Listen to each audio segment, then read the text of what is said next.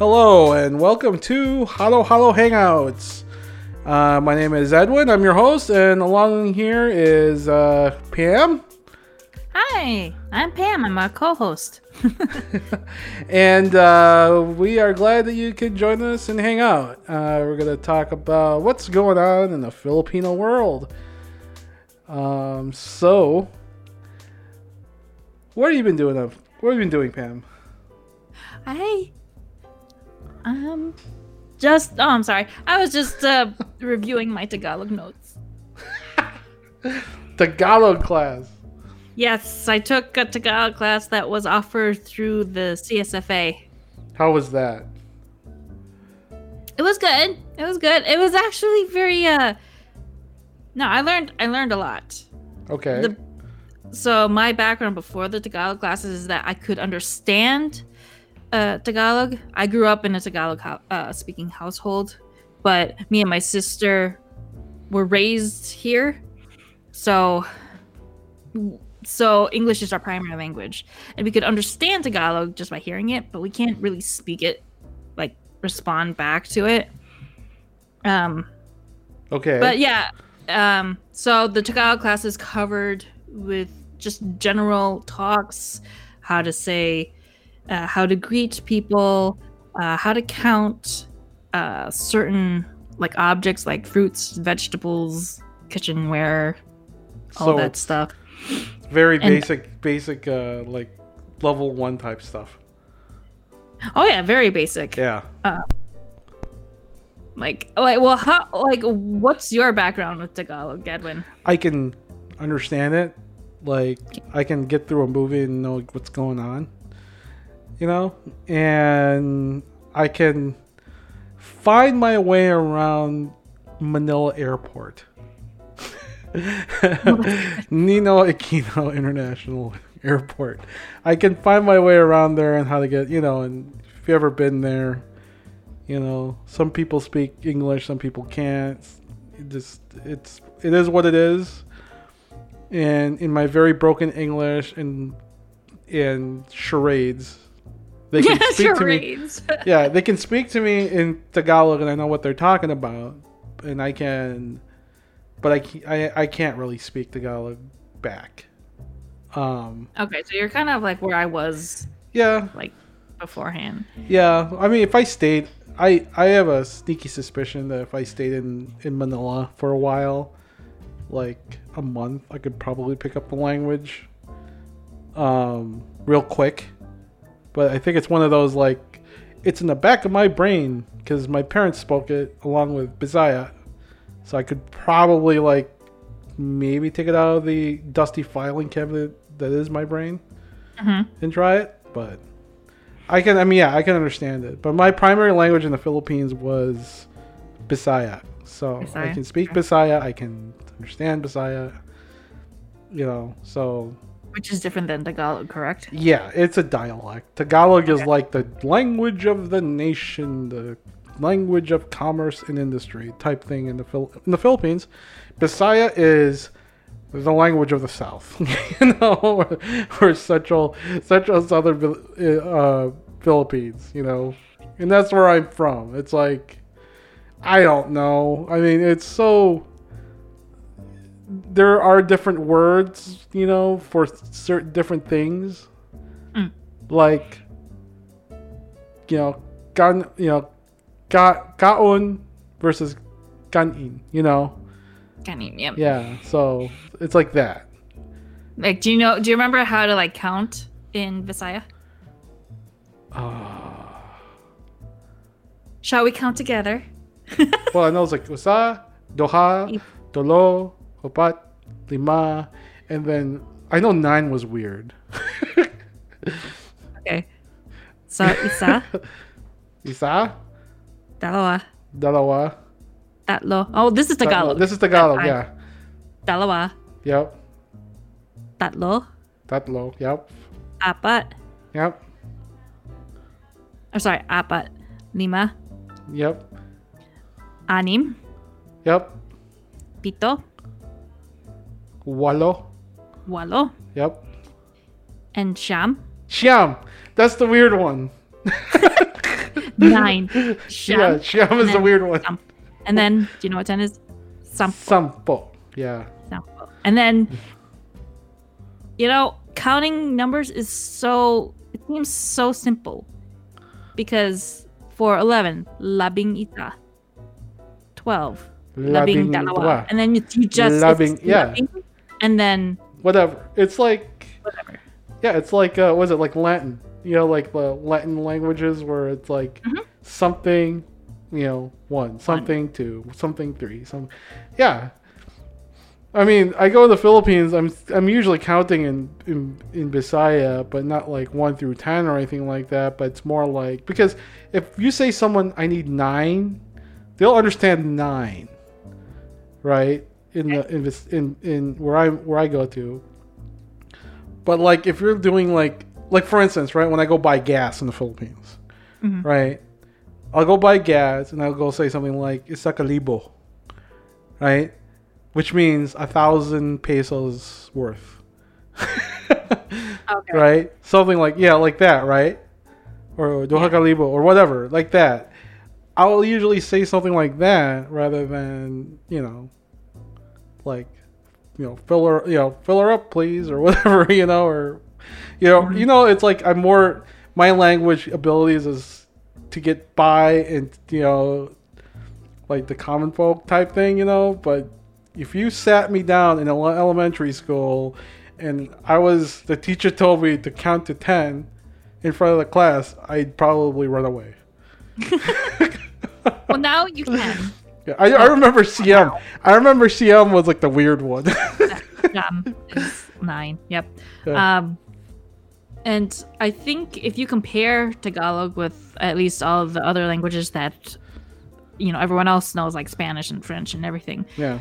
I I like how they stress out um, respect. Yeah. Po. Like like when you're elders, it's the Yeah. o, the po or the, Opo. opo. Yep. Opo. Yep. Yep.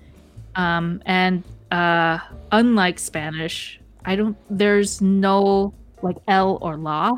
It's just Yeah. There's Whatever. no. The thing nothing is about Phil- masculine or feminine. is yeah. I mean. There's there's nothing. I mean, I guess you know the bind. You know, non-binary people will love this. There is no pronouns really. no. in in Tagalog or Visaya. Like there's no he or she in terms of like saying, you know, like la or la or l or Yeah. la. So you don't have to worry about Yeah. whether if that table is masculine or feminine. It's Exactly. It's it's the way. Table. Yeah, it's the way who it's who you say it to and who you're referring it to, right? yeah. Is basically how you find out whether or not it's a guy or a gal. I think it's implied. It's Like- implied, yeah. It's really it's weird that way, and I will tell you, learning ESL when I was a kid, doing he, she, him, her, messed me up, and I think it still messes me up to this day, because sometimes I will catch myself saying he to if to a female, and she to a guy, and I don't know. I'm surprised I haven't gotten beaten up by that. Well, I think that's. you Uh, know. I remember when growing up, I think that was. I now understand why my parents, particularly my dad, would sometimes like refer to a girl as a he. Yeah. And it's because there's no pronouns that they used back there. It, they don't. They don't. It's one less thing for them to worry about. Yeah. So I mean, Filipinos Um, like like quick quickness and shortcuts. I mean, yeah. So, you know, I I always made fun of my parents, but looking back at it, I now understand why, you know, sometimes they get mixed up. yeah. Oh, I kind of like how they sometimes mixed up my me and my sister. Sometimes they would call me by my sister's name and vice versa. Oh, there's a reason why my brother and I are are are named this oh, practically the same. Edwin and um And my brother Erwin. Erwin. Yeah. There's a reason behind that, right? It's my my mom used to say the you know like because I can because if I yell your name, one of you will answer. You know, so That works. That yeah. works. So I mean, there's a there's a method to the madness, I guess you could say. you know. So Um, I enjoyed my I enjoyed taking Tagalog classes. It, it was very uh I, I I I like learning languages and learning Yeah. Tagalog just made it more personal for Yeah. me because it's my it's my parents' uh, language. The problem is is that now that now that the classes are over, I have n- no one else to uh to practice it with. oh, spend spend some time at the at the meetings and societies. I'm pretty sure that they You'll- will You'll even my even my parents uh whenever there's like video chat and they would they would remember that i'm taking tagalog classes like oh and then they mentioned just this whole entire sentence in tagalog i'm like diba. Oh, opo It's like, kumusta? Kus- oh, kumusta po?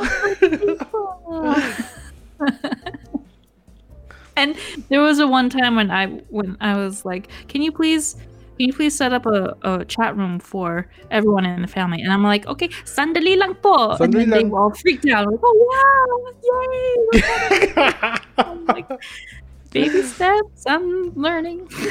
That's awesome. so if we ever, so if, if Angela and I and you and and, uh, and Jeff ever go to the Philippines, Manila, we expect you and Angela to get us through Manila Airport and you can and get us a taxi cab. You're gonna have to relearn your Visaya as well. So that's what I've been doing. Uh, that was, you know, the thing is, it was so short. It felt really short. How long was it? what? The classes. Ah, there was like a handful of classes, like six classes in total. Oh wow. Eight. They should have a part two. Oh, they, they CSFA is gonna offer some more Tagalog classes. That's good. I don't know if it's a repeat of this class or if it's gonna be the next level up, Yeah. but uh, they they are still gonna offer Tagalog classes Yeah. if anyone is interested. Hopefully, hopefully after the the corona ends, you know, one of the things I would say was like they should like, hey, let's meet in a cafe and speak only in Tagalog. I know I know other uh, societies have done that in the past, and I'm pretty Yeah. sure CSFA can do the same. Oh yeah, well. I'm sure they. Can. I would like to. Yeah. Before I get rusty. Let's have some halo halo while we speak Tagalog. Okay. Edwin, what's up with you? um. Well, here's the thing. Pam gave me a new cookbook uh, for Christmas. And we talked about this in our other podcast, DD&D, and I am so excited. I am so excited to have this because I've, apart from the CSFA um, cookbook that I got from last Philippine Day, which is funny because my parents bought it a long, long, long time ago, but they took it back with them to the Philippines. I don't know why. It's like they can't find a Filipino food there. But um this is my second full on Filipino cookbook and it is exciting because there's some Filipino dishes in here that I grew up with that I can't wait to make and made from a Filipino American uh, named Alvin Cailan, which is he is the uh, he's a he's a professional chef in California. Um, he actually he has a he has a show on YouTube called The Burger Show, and full Filipino. And he the thing is this book doesn't this cookbook isn't like a cookbook full of recipes and that's it. He actually talks about where the recipes come from, what's behind them. Like there's a lot of recipes in here that's from his family and from his from his relatives, and he cooks them and shows you you know and shows you how to cook them. And I just can't wait because there's so many pictures in here. It's making me hungry, and I haven't had lunch yet. So, um, I can't wait. And we did have a challenge for our other show that's based on this book. So if you want to find out what that challenge is, go tune in to DD&D, Dungeons, Diners, and Dinings and Dorks, um, which is our other podcast, and you'll find out. But thank you, Pam. I'm in. I've just started reading this. I you know we, I just started reading this, and I mean, there's a chapter here on on his parents, his Lola, you know, Yes. his and he did the same thing 10 summers in a row in the philippines guess who also did uh had summers in the philippines me so it's you know i can i can safely say that you know i i know his uh i guess you know it's, it's like he kind of i think he may have grown up a little bit like how i grew up with you have to go back to the philippines and find out where you came from kind of thing. So. Yeah, I think, I think I had a similar thing too, but I never followed through with that. yeah so Um, it- yeah yeah, I was looking. f- I was trying to search for the perfect Christmas gift for for uh, you guys, and I was like, well, let's, check out what's uh, you know Filipino inspired gifts, and that was like among the top choices, and I was like, perfect. Yeah. I'm beginning to think he's from the area. I have to read the book, but I, I'm, I'm almost, Yeah, me too. I'm about 80, I'm about 70% sure that he may be, his family's like the same area as my family or central, like central Philippines or southern Philippines around there. But who Ah. knows? Maybe I'm wrong.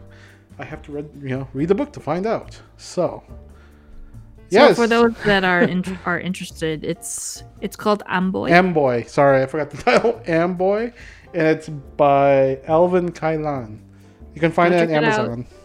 yeah, you can find it in any bookstore. Pretty but much. yeah, So cool. So, Pam, there's Yes. one more thing that you did since our last, our last episode, and it had something to do with the anniversary of a certain hero, Yes. hero of the Philippines, Hero. hero. Okay. Okay.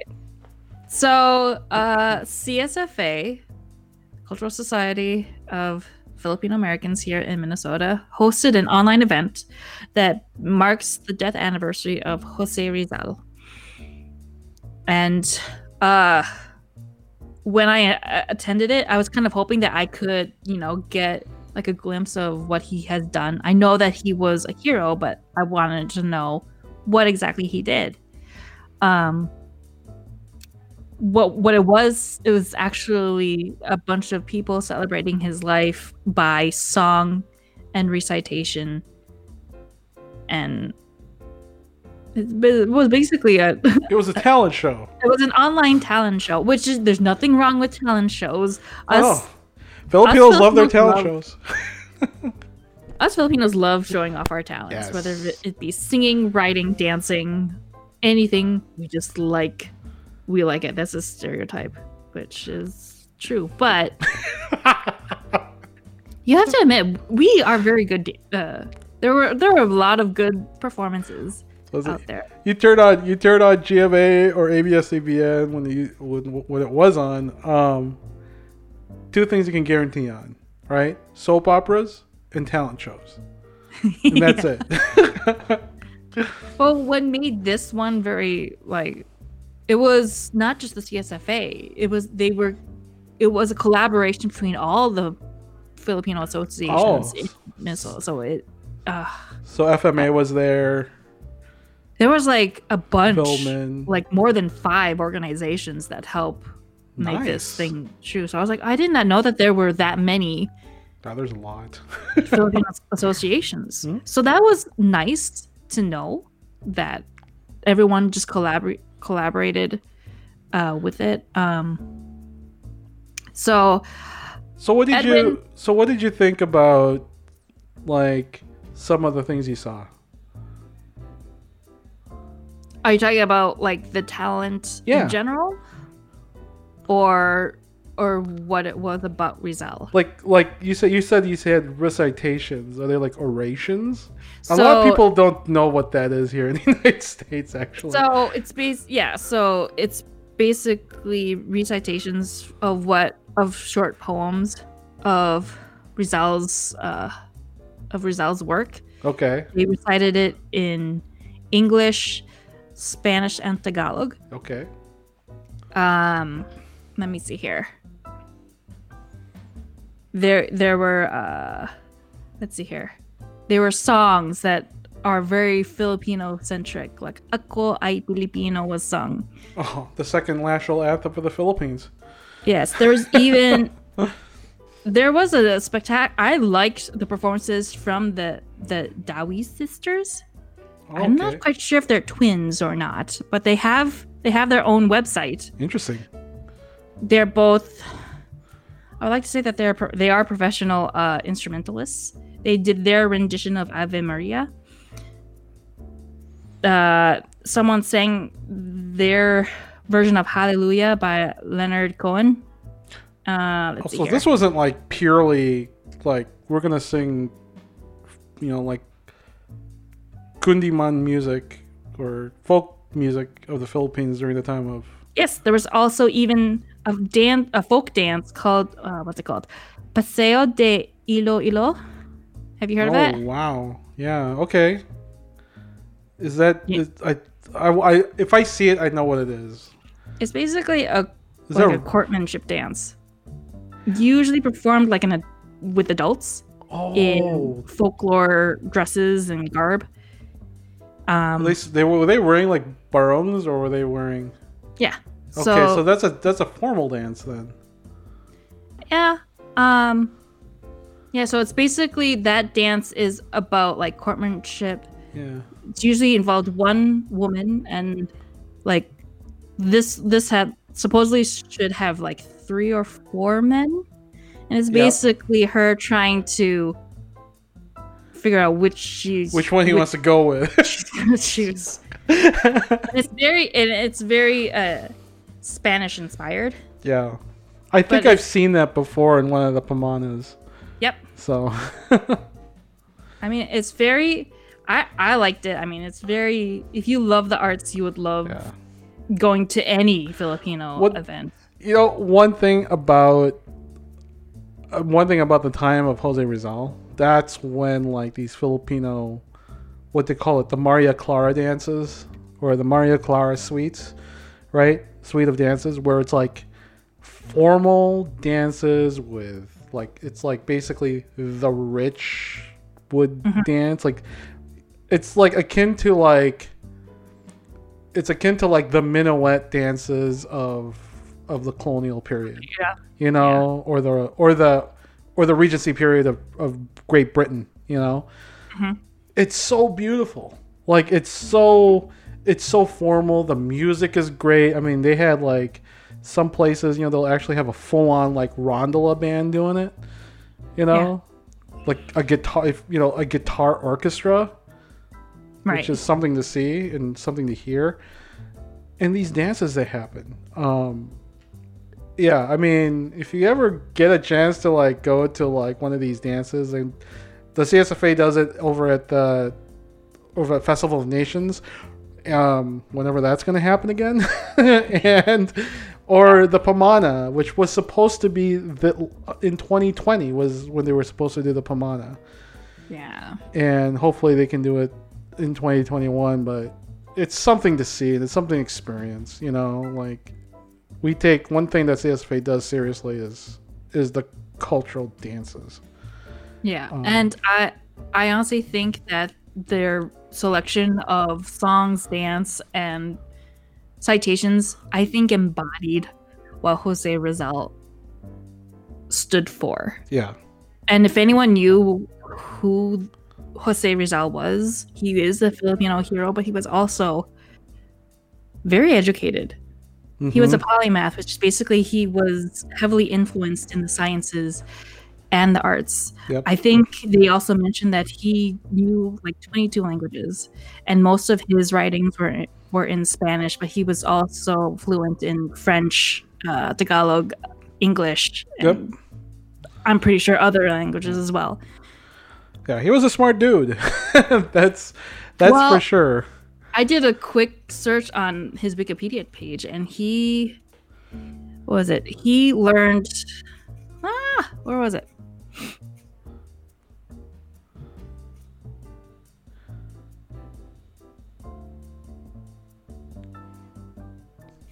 Like he learned to like read and write at he learned the alphabet from his mother at three. Could read and write at age five. There you go. And he looks like he studied in the Philippines, but then he took his education to uh, let me see, Brussels, I think. Yeah, Europe. Yeah. Brussels and Spain, Yep. which I believe, I believe that's was kind of the norm Yeah. back then, right? Yeah, I mean, one of the things that people don't know about about Filipinos way back in the day was that since they were colonized by by Spain, right? Mhm. They could go to Europe, and if you could afford it, which a lot of people, you know, you'd have to have some some privileged life to to actually go to Europe to study. But there are, I mean, a lot of the folk heroes, a lot of the heroes of the Philippines, all right, Rizal, you know, Luna, uh, General Luna, they all they they all studied in Europe, you know, of whatever their their uh, their profession was. I mean, I, I think Luna was a chemist, and it became like a typesetter or something like that in the Philippines, or something like that. I could be wrong, but he was one of those guys like like Rizal, where you could, you know, they learned languages, they learn they learn like from Western Europeans like like known schools. And they came back to the Philippines with their education and tried to make a difference. And Oh, yeah. yeah, and it's it's I mean, we'll probably you know, like if, if you really want to know about about during this time period in the Philippines of like the you know the turn of the century was it 1875 I want to say like 1910 or something like that?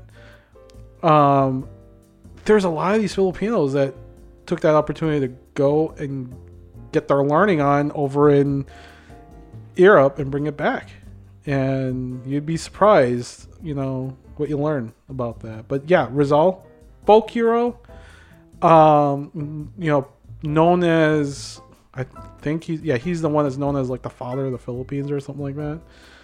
Like he's a I mean there's parks named after him. There's a big statue in Manila of him, right? Every hmm? the places that he he lived and breathed are now historical monuments. you know, it's he's a big deal. Like he was the you know, he was like prob you know, probably, you know, he was one of the founding fathers of the Philippines and he was learned. He was a diplomat.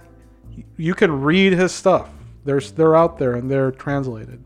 Yeah, I mean, So- he has a pretty impressive resume. Yeah. He was an umph- ophthalmologist. I don't know what that is. Uh, a sculptor, painter, educator, farmer, historian, playwright, journalist. Besides poetry and creative writing, he dabbled with various degrees in architecture, cartography, Yep. economics, ethnology, anthropology, sociology, dramatics, martial arts, fencing, pistol shooting. He was also Freemason. He was a very busy guy. I am very. uh I feel very lazy now. so We gotta um, we gotta amp up our uh, no kidding.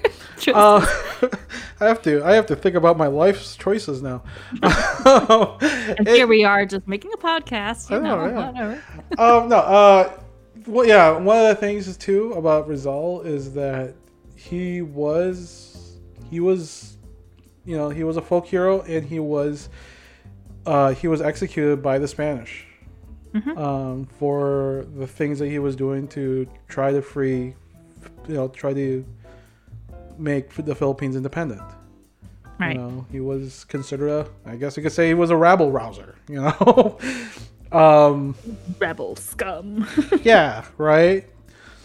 Um, I forgot when did he when did he when did he die?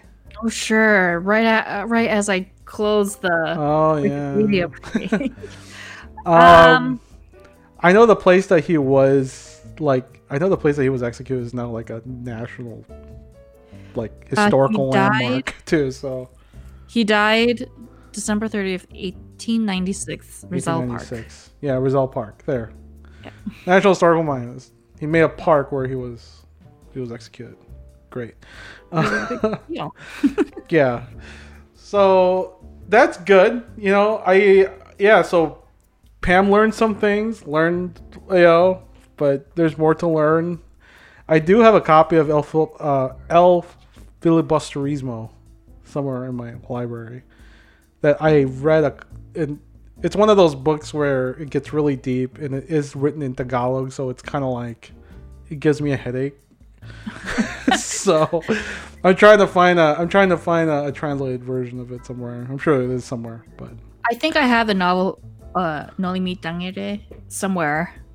And I began reading that when I was a teenager. And, you know, back at the time, I was just not interested in learning about, you know, history and politics.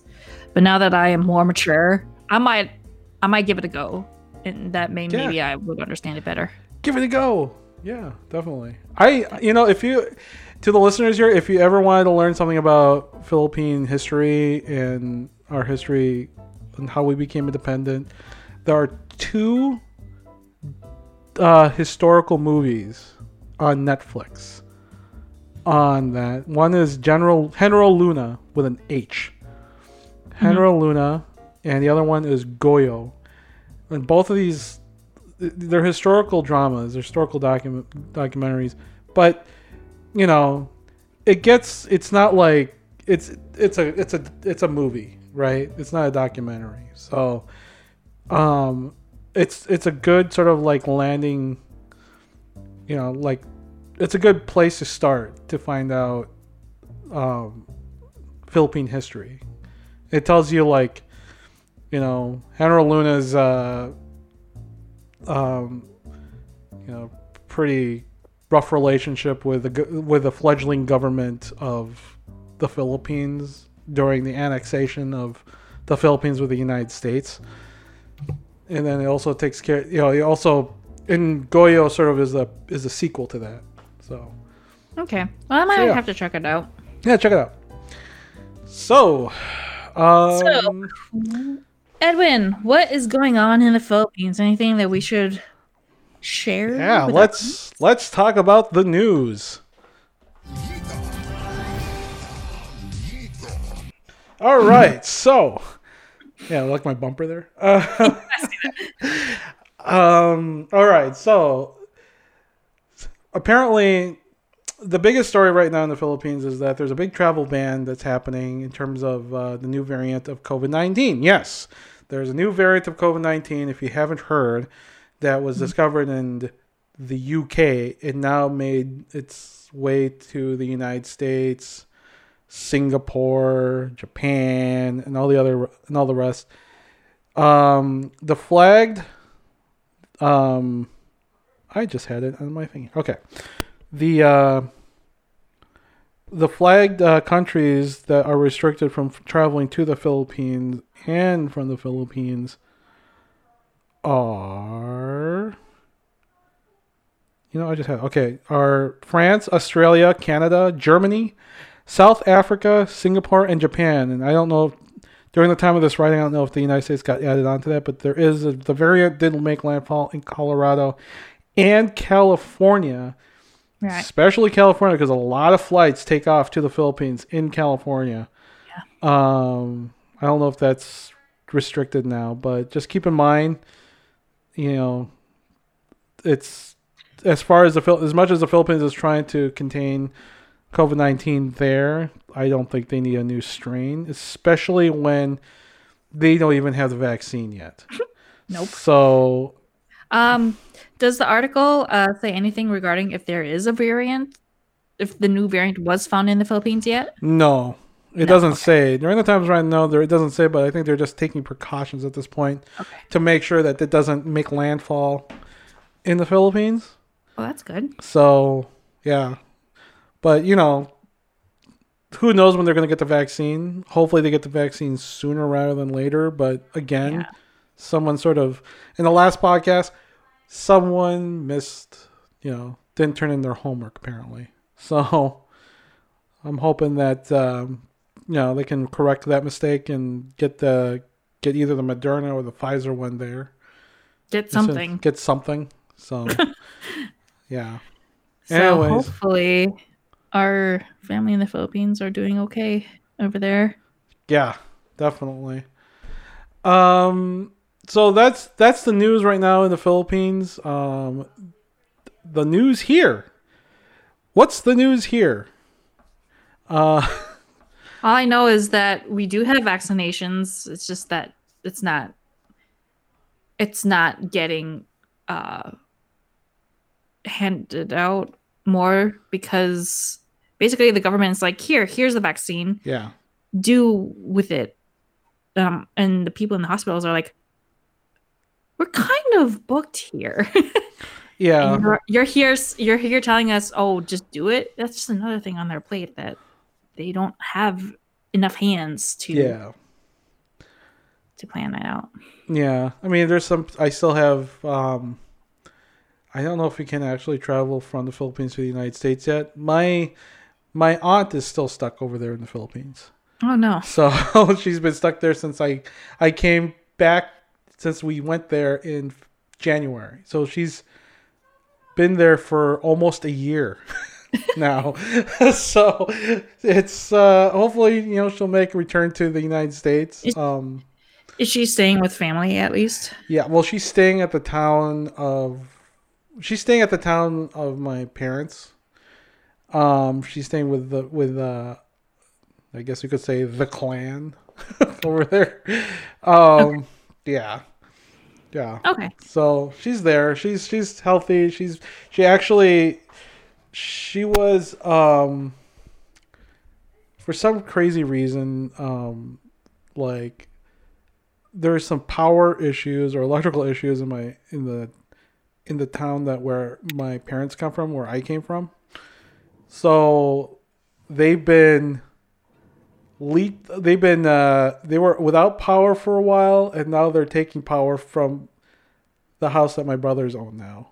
so so Oh, yeah, so it's so it's it's it's a thing, you know, and hopefully, you know, power and everything can get restored back there, but um That's good. yeah. But it's it's uh it's it's one of the benefits of of your family owning an entire compound. So There you go. there you go. So, um Okay, so moving on. Um one thing we found out too uh in the past week is that here in Minnesota something a big deal is happening with the Filipino community. It might not be a big deal for other folks, uh, other cultures, but it's definitely a big deal here because we rarely see something like this. Edwin, do you Yeah, the ice?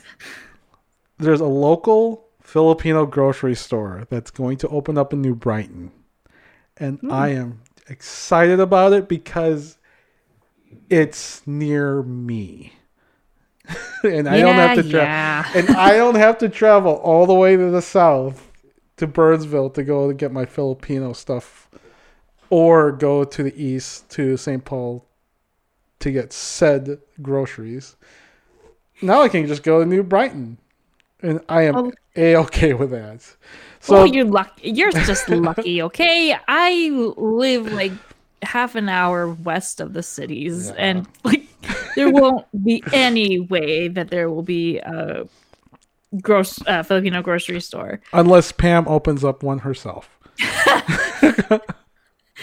Um, but no, uh, when I when Edwin shared the article with me, uh, it it kind of reminds me of back in the day. Um, there weren't any like Filipino centric grocery stores. No. There was like one, There was like one, and that was it. and and I know that there are like general Asian markets, but they like have like only a select few like Yeah. Filipino products. Yeah. There was only one. Me grow okay when I grew up in the here in the United States. There was only one Filipino store that my parents knew of, and this was back in like the mid '80s to late '80s, and that was Cora's Cora's Oriental Market in West St. Paul, and that was it. And we lived in the West. We lived in we lived in um, clear across the Twin Cities.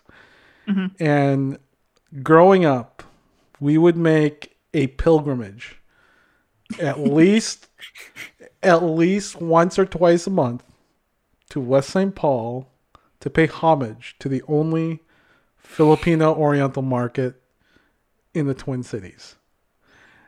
And it was it was you know when we found out about it, when my parents found out about it, they were ecstatic. And once we got there, we found out that she rented Filipino movies. And then my mom got ecstatic and she would rent.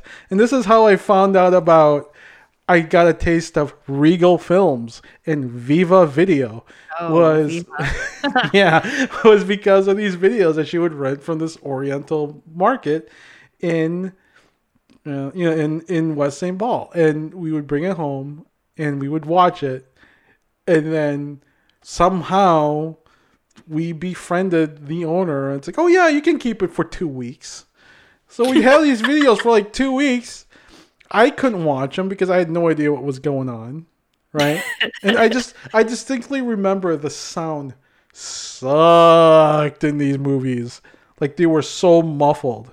It's like it was like someone did whoever the sound engineer was was basically using like like one of those you know like a cassette tape and in an in a boombox, and that was about it.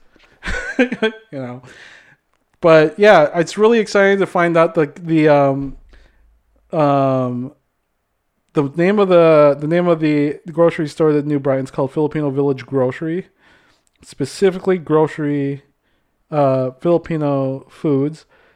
Um, it's gonna be in New Brighton. I can't wait. I will probably go there and see what's up and see how it is. I'm Yeah. hoping, I'm hoping it'll be just as good as Watson's in Burnsville. See, I'm the only Filipino grocery store uh, that I grew up with was the Phil American one in University Avenue. Yeah. Um, I don't know if you would consider that Filipino. Oh yeah, it's definitely Filipino Okay, grocery store. Definitely. that was me. We always had to make a trek from the western suburbs all the way over to St. Paul, which, um, I don't know. It's not exactly the safest, I should say. University Avenue in the nineties. Yeah. I, I didn't like I didn't like the parking lot because the parking lot is just Oh, sh- it's shady. very It's small. it's still shady. It's small. Oh, yeah. And but it was at the time that was the only one that my parents Yeah. knew. And yes, they did uh they did have videos that we could rent. yep. And I do remember Viva and that's how I knew about Tito Vic and Joey and Oh yes. and Watch every single that. But now I now I see all these Asian other Asian, just in general Asian, Yeah. uh, grocery stores pop up. There's Unideli, which is, I believe, the most popular. Like almost everyone, like Unideli, Unideli or United Noodle. United Noodles. United Noodle is the grocery portion of it. Yeah. Um, I still Yeah. need to try out uh, Watson's. Is it Yeah. in Burnsville? So United And- Noodles. United Noodles was there before. It was Cora's, and then after that, it was United Noodles for me. Okay, I then- never knew about United Noodle Yeah. until like when I, you know, when I became an adult and I was looking for Asian markets and restaurants and everything, and Uni- Yeah. Unideli and United Noodle, If like everyone knew, especially Yeah. the non-Asians. Like, okay. well, that was because I don't know who spilled the beans, but United. I, I guess you know United Noodles probably did something to like get their name out there. But United, if you ever, people who are not from Minnesota or not who don't live here in the Twin Cities, United Noodles is in a warehouse, in Yeah. back of a warehouse, and it's like one of those things you would never find. You would never figure out that there was a grocery store behind a warehouse, and it it was like one of those like best kept secrets of like like even the Filipino community here because we knew who the owner was of Mm, United mhm. Noodles and I think it belongs to their son now or something like that but the the owners used to be a patron of the societies especially, especially the CSFA. So we knew who they were, and word got out that there was this this. It wasn't even like Filipino; it was just like a like an Asian market, or Yeah, back then it was. Oriental. It was it was United Noodles Oriental, and it was literally like it was like a third the size of what they are now. Back there, there was no eating area. That whole Oh, yeah. entire it was basically the only thing that was there was the like everything to the left, and that was it. Would you say that United Noodle is like the largest Asian market in Minnesota or no? No, I wouldn't say so. Like like like Shuang Hur has two stores. Mm-hmm. Dragon Star has two stores. Okay. There's a Dragon Star that looks like a that looks like a Lund, as big as a Lunderly's over here in in Maple Grove. Okay. You know, so it's not like I don't think they're the biggest one, but they're the one more well known ones. Yeah, well, Especially, well known, yes. yeah, because they're the, they're one of the oldest. I mean, again, you know, we found out about United Noodles like in nineteen like really early nineteen ninety. And I think- 1991. And I think the reason why is because I I knew it because of the restaurant, the Yeah. Uni Deli. I just heard that they served excellent ramen and Yep, whatever. Back then, it was it was good. We used to. Now, I remember. I remember singing Christmas carols in United? Noodles. yes. it was way back when. No, this was during the CSFA. Um, was it early 2003? I want to say 2002 when we were doing fundraising with the CSFA, and I was I was sitting on the board of the CSFA at the time. We would go around raise money by bringing like a whole, like three guitarists. Actually, during that time, we had a keyboard player guy, and a bunch of members, like like known members of the CSFA, and we would go to people's houses to sing Christmas carols. With that, for some crazy odd reason, whoever was booking our our uh, our uh, our places to sing booked United Noodles, and we used to go. We went there, right? And then we met the owner. We met the uh, you know like a bunch of people there, and then we were sitting like between like produce and what was it produce and meat de- in their meat department and singing Christmas carols. I remember. I remember uh, doing carols and on stores. Seemed a bit weird. Oh, But- it was weird. I was like, "What are we doing here?" you know, but it was good because we got like, what was it? Like they were really nice. They gave us like, they had food in the offices for us, and they had like, like it was, it was, it was definitely a, a fun thing, and you know, pleasant surprise. We were hungry, so it was great that there was food there. Um, At least you, at least you're able to perform in a grocery store because you you have food there. yeah, I think when I caroled, this isn't CSFA related. It was just me caroling with I think my uh, with my girls pop choir in, from high school. We performed in a furniture store. oh wow, It weird. yeah, It's just that is weird. But yeah, back back to Filipino grocery stores. I am hoping that more either grocery stores or even restaurants will pop up more in the near future. I think so. I mean, Filipino food, uh, Filipino restaurants are starting to pop up, which I'm really, really glad about. there I'm are about two, yeah, and there are two Philip, there are two Filipino food trucks that are, are roaming around the Twin Cities now. So Boy and um in Pinoy Fusion, oh I was gonna say Manila.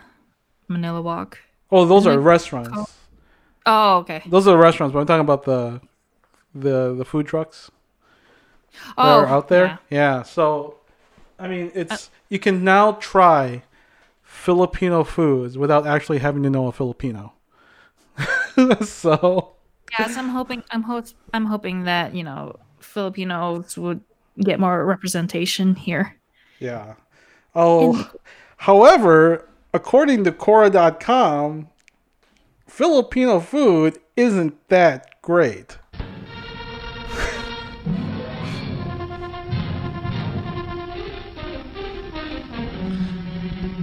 It's not great according to Quora.com. So Quora.com. dramatic. I know, it sounds like a fight is gonna happen. So I ran across this. Uh, I don't know who wrote this because I don't see it anywhere on my on my um. But it's from Quora.com, and the headline says, "Why is Filipino food considered so much worse than the rest of Asia?" I, I, I contest to that. it sounds like something that a purist right. would say. Yeah, Like, like what? What was their reasoning?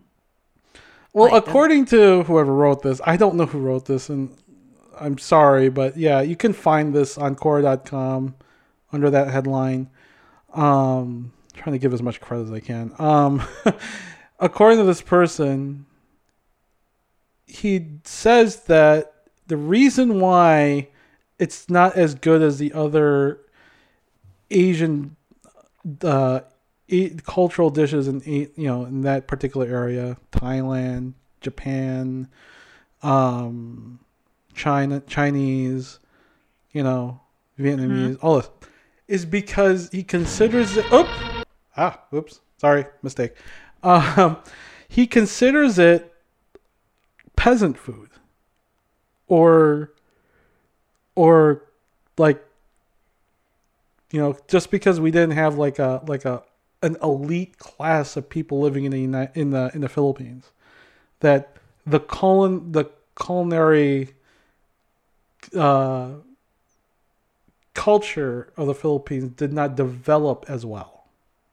Well, to be fair, the elite class is called Spanish colonists. That's true. If you Right. want Filipino food, it's because we were overrun by the Spanish. Yes. So yes, we were. A lot So of the yeah, this, was this it? person sounds like a purist, really. empanada empanadas are, are a Spanish thing. Yep. Right? Yep. And what else is there in Spanish? Like a lot of our baked goods. Adobo chicken. Yeah, Spanish. Spanish. Yeah, a lot of our baked goods and some other- they're all like Spanish derived foods. And I suppose if you're looking for appearances, yeah, they would look beautiful or or rich or whatever. what was that? because Keep I'm going. sorry. Keep going. Well, it's because the rich were the Spanish. Yeah. They were yeah, I mean, you go to the Philippines, there's this place in I think it's somewhere in Luzon where they restored like these old houses of of uh of the Spanish era. Guess what? A lot of them were owned by the Spanish, you know, like these big mansions. yeah, And pretty much. yeah, and I mean, it says that um he says that there's also quite a lot of which don't have don't even have a distinct name, like the myriad of ways we cook crabfish, squid, bread food, breadfruit, etc. Because unlike other cultures, we name dishes based on how they are prepared. So we need to have a fancy name for everything. Is this what is that what that means or Yeah, so you know, like your your your you know your mom and dad's cooking something up in the in you know, and you ask them like, "What's that called?" Right? I've I've had this happen to me when I was growing up, where my my dad would cook something, and I would ask him, "What is that?" You know, yeah, and it literally is he doesn't know the name. and Right, yeah, because it because it's like I don't know, it's fried fish. yeah, It's just that. it's fried fish, right? Bulad, sun dried fish, right? I mean, it's I don't know. Like I think yeah, I think you're right. I feel like this person is like comparing Filipino foods to like other cuisines like like the French cuisines or the Italian cuisines or even like like you go to Japan and they have probably have dishes there that don't have names either. but we don't Right. know about them because what we're used to, especially in Japan, that you go to the restaurant over there, it's like proper high class or street food type places where they probably just made the name up like I don't know a month ago. you know, Right.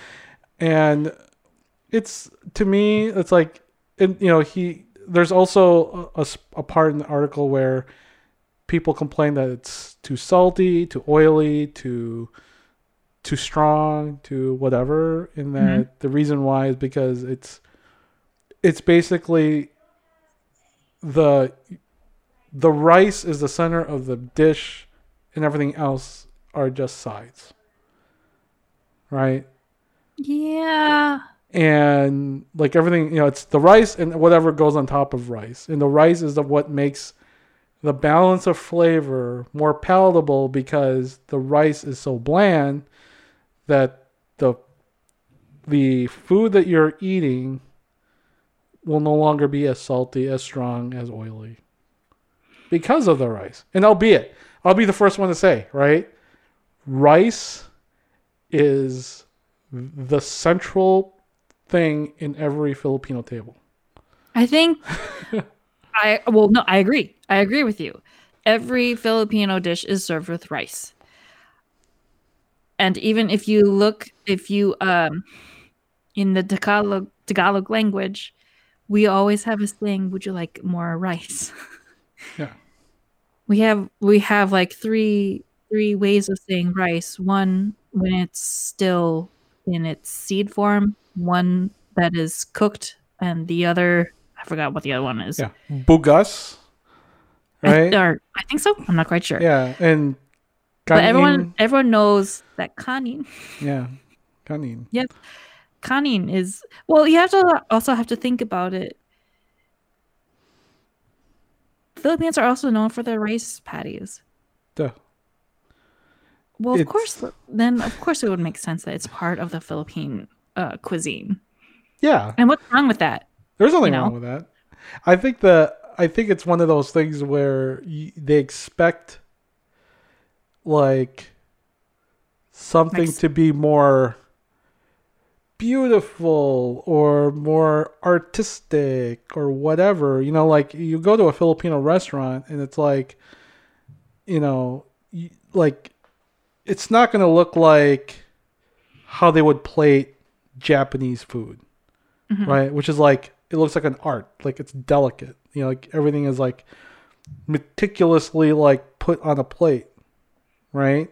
hmm You know, or Thailand, where you're either gonna have rice or rice, you know, rice noodles hmm or salads or whatever. You know, like like really like layered.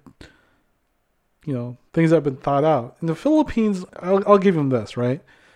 Filipino food is comfort food.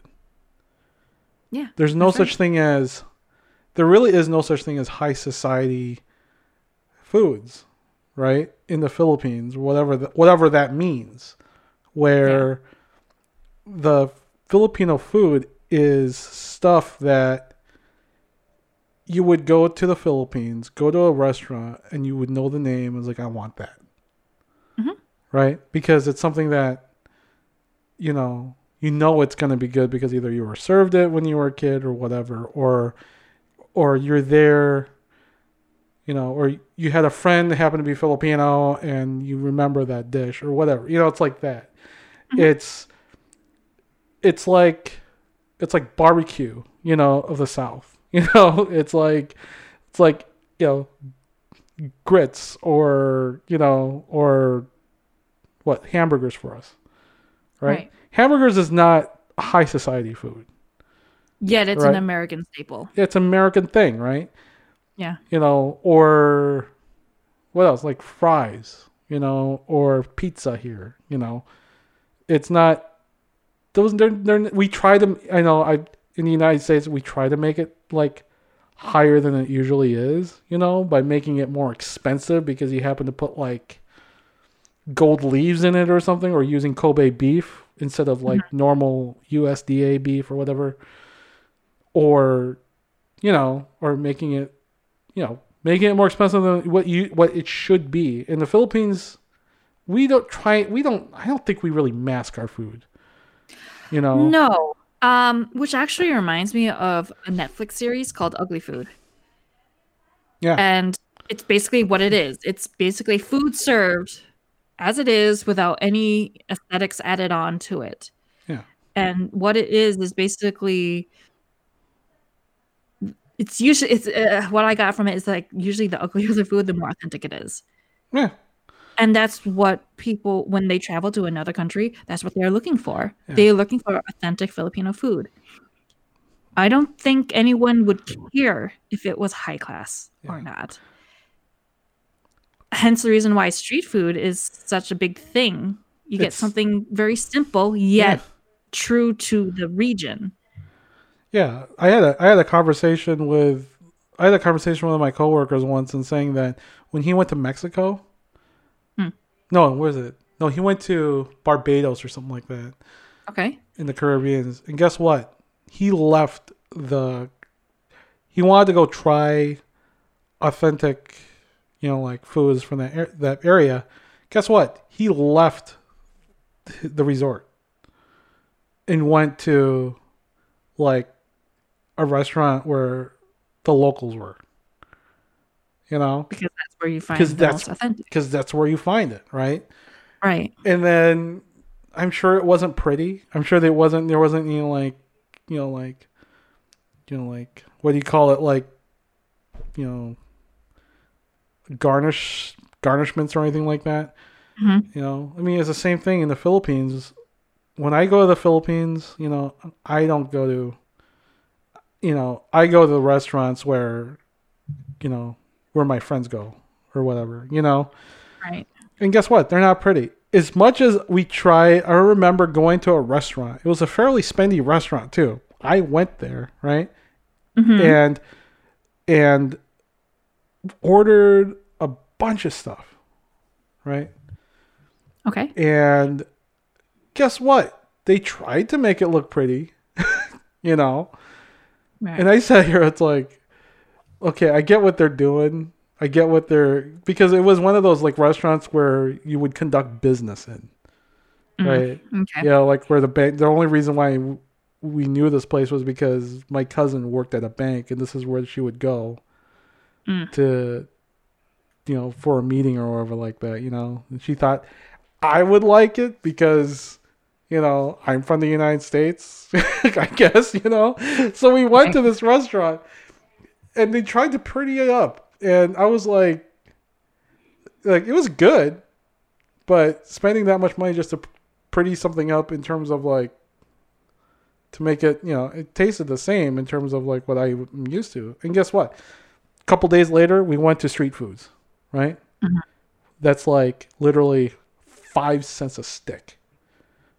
Right? And we went there. Nothing was pretty, you know. I was eating everything from from intestines to probins to whatever, you know. Mhm.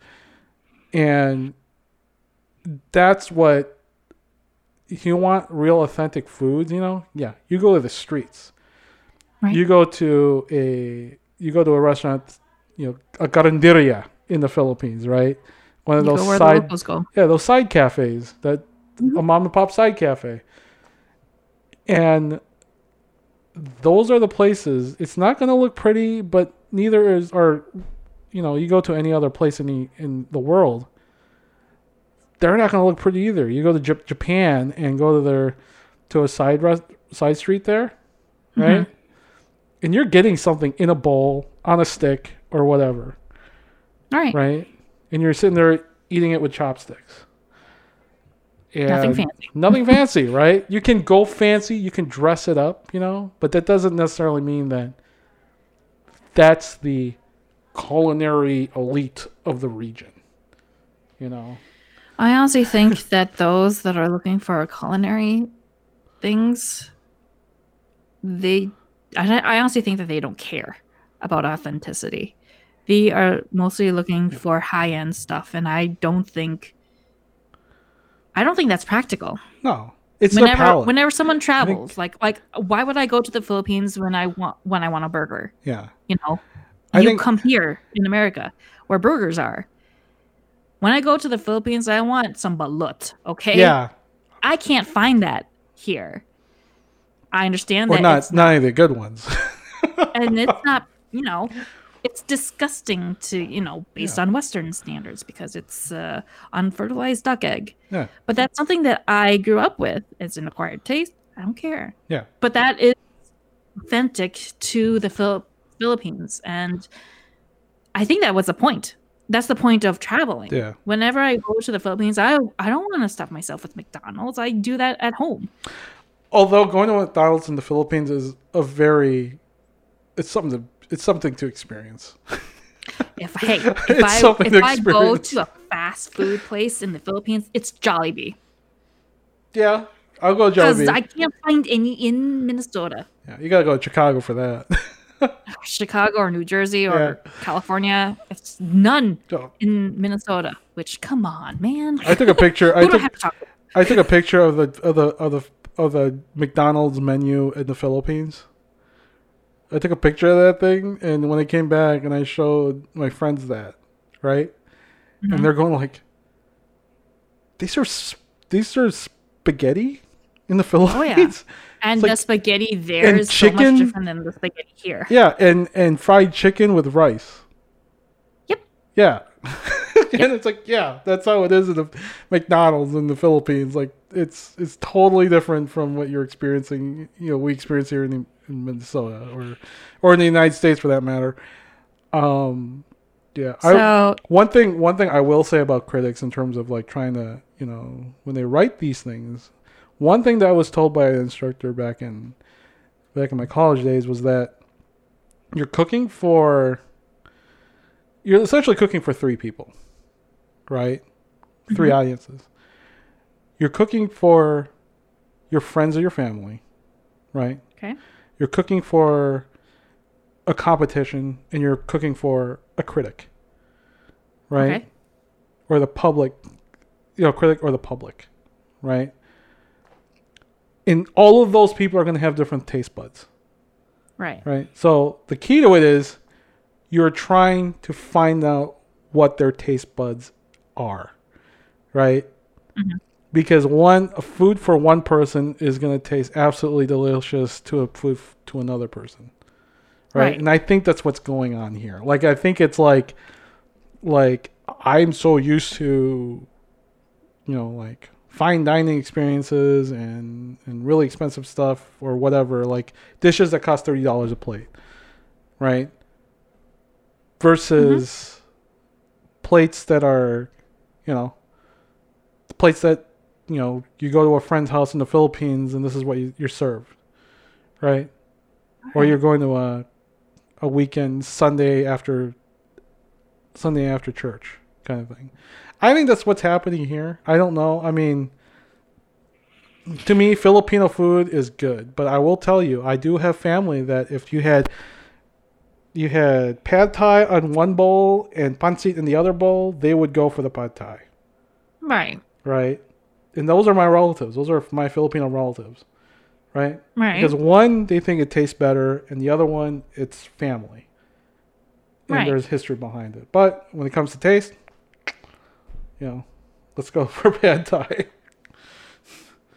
so I mean, if you are comparing it to to other Asian cultures, yes, other people's opinions will differ from food critics. Hence the reason why I only I don't really pay much attention to what food No. critics' opinions because it's their opinion, yeah, the only which way. could differ than my taste buds. remember, we went to that one restaurant in St. Paul, and critics said it was, it was like the thing. Oh, yeah. Remember I'm that? Pretty sad that that went. Yeah, we went there and we thought it was like, What's okay, this what's happening to this? This is this is not right. You know, it did not taste. The only good thing that was there was like a sandwich, which is, you know, not to not to, you know, poo poo on sandwiches, but this was a high class restaurant, essentially. Wait, what are we talking about? I think we're I think we're talking That about two seafood different place. That seafood place near. Oh, well, that's okay because that is also closed. Is it closed? Yeah. So yeah. So I mean, again, taste buds are different from each person, and whoever rated that restaurant obviously did not have the same taste buds as I do, or anybody on the table. you know, on that table. You know, that was I was sitting next to. So that's what it is. If But I try honestly think so. Yeah, this person basically said that this, like, the Filipino food isn't classy enough or isn't as fancy as the Japanese or whatever. But I was like, isn't that the point? And Yeah. not everyone can be high class. Uh-huh. As Filipinos, we aim to feed you. We don't care about aesthetics. there was a Filipino restaurant that opened up in Minneapolis, downtown Minneapolis. I forgot what it was called, but the chef was a friend of my family's, and she was also the she was actually one of the presidents of the CSFA. It was her son, right? Okay. They tried to do tapas style. Okay. Filipino tapas style. Very fancy. You they were doing Filipino foods in the sense of like of what the Spanish small portion size share with your friends kind of thing, right? hmm It didn't work. Because that's not what Filipino food was all about. You know, they tried a thing. I congratulate them for trying a thing and you know, that's that's the only way you can do things. But it didn't work. And when I first went there with when I first went there with coworkers of mine, they thought that was that's what Filipino food was. And I told them this is not what Filipino is. This is fancy Filipino food.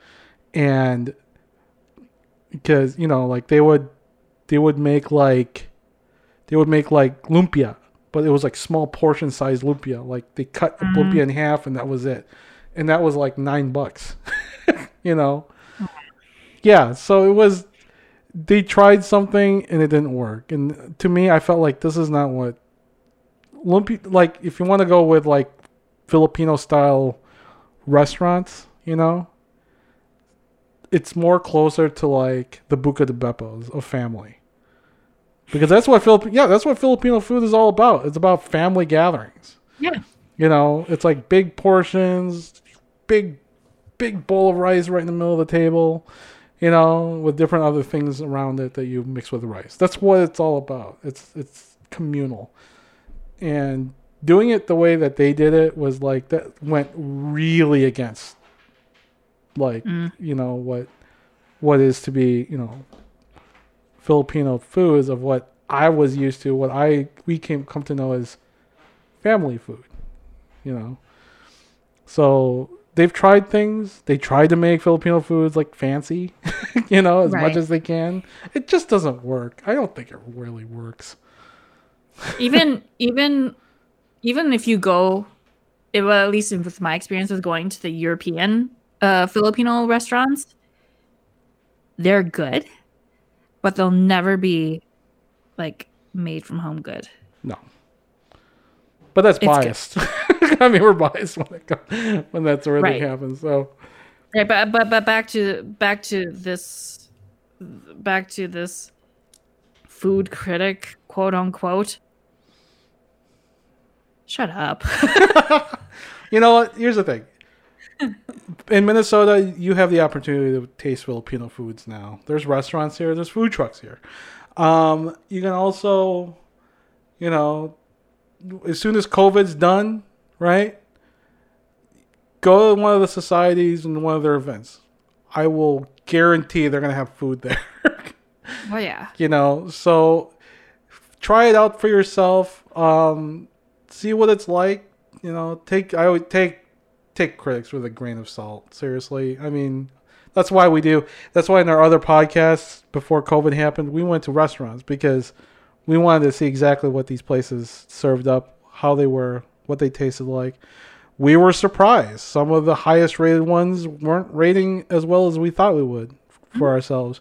The ones that are like the great, you know, like the things that we would never really go to and never find out about, and they're like mom and pop restaurants. They were excellent. Yeah, and you don't Places read that- those types of restaurants or Yeah. in like the paper or whatever because they never get the attention that they deserve. Yeah, and it's just like driving down the street and saying, "Oh, I wonder what that place is like." And you go there and you try it out. Those are that's always been my recommendation for people who are trying to be more adventurous in their you know in foods, in Mhm. restaurants, in cafes. Just go in there and order a thing. you know, see what it's like. You know, you might be surprised. You might find a new place to, you know, place to order. You know, this, and especially during this COVID time, the ones that you like, support them. You know, support them. So and you might be, you know, surprised of the dishes that that that are that are being served. Because Mhm. we went to this one place. It's the first time that I tried frog legs. I didn't Mhm. think that I would like frog legs until I tried it. and it was excellent. I liked it. oh well, no, I I liked it, and you know, Yeah. people are like, "Ooh, frog legs," but actually, go ahead and taste it. It's not bad at all. It's actually Yeah. quite tender. Yeah, I had tripa for the first time a lo- over at a over a Mexican taco place over in Lyndale and not Lyndale, it was Nicollet, and it was it was really good. I don't know what they did to that thing, but I thought I was gonna hate it. I thought it was gonna taste gamey. And you wouldn't you wouldn't have tried it unless you yeah, challenged yourself. yeah, challenge it. I paid the three bucks. you know, I mean, that's that's that's the whole point of being adventurous in in, in cuisines and in, in foods. You know, try Filipino foods. Trust me, I think you're gonna like it. If you like, especially if you like rice, you know, you've never had rice the way the Filipinos would eat rice. I'm telling you, it I'm- is a And I'm pretty sure in future podcast episodes, uh, we will go on and yes. uh, we'll talk more about food because Yeah. Edwin and I are heavy foodies. I'm a heavy foodie. Yes, I mean I cook. I cook a lot, and I'll tell you one thing: COVID nineteen. One of the one of the things I I that was a positive during this whole entire time. I learned how I I was cooking Filipino foods of foods that I've never thought I would cook, and you know, open up a res- recipe. I found recipes that my mom had.